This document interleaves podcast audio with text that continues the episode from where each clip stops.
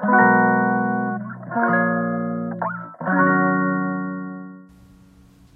のラジオは当たり前の毎日をもっと楽しくをテーマに配信していくラジオです。こんにちはカナリアかなこです。大掃除をしていたら結婚する前に夫からもらった手紙がたくさん出てきました。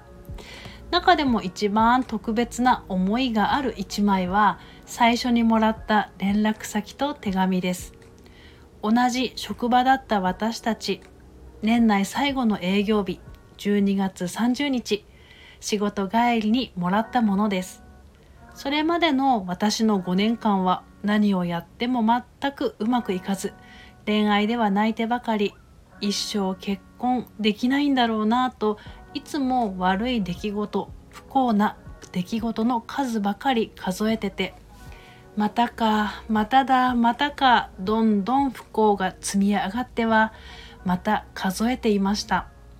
でもこれって私は自らわざわざ不幸探しをしていて不幸の数を数えていたんですよね。それが夫からもらった1枚の手紙で私の中の流れのようなものがバチンと変わった感覚があって同時に私は視線が少し上を向いて見える世界が変わりました。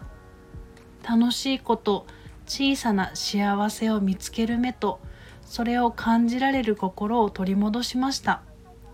自分の中の意識視線を少し変えるだけで見える世界が変わるんだなと身をもって感じた12月30日でした。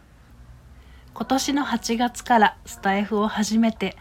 私の慣れない配信にお立ち寄りくださりありがとうございます。それからコメントいいねをしてくださる方つながってくださった皆様本当にありがとうございます。来年も引き続きどうぞよろしくお願いします。それでは午後も心穏やかにポジティブでありますようにまた次のお話で。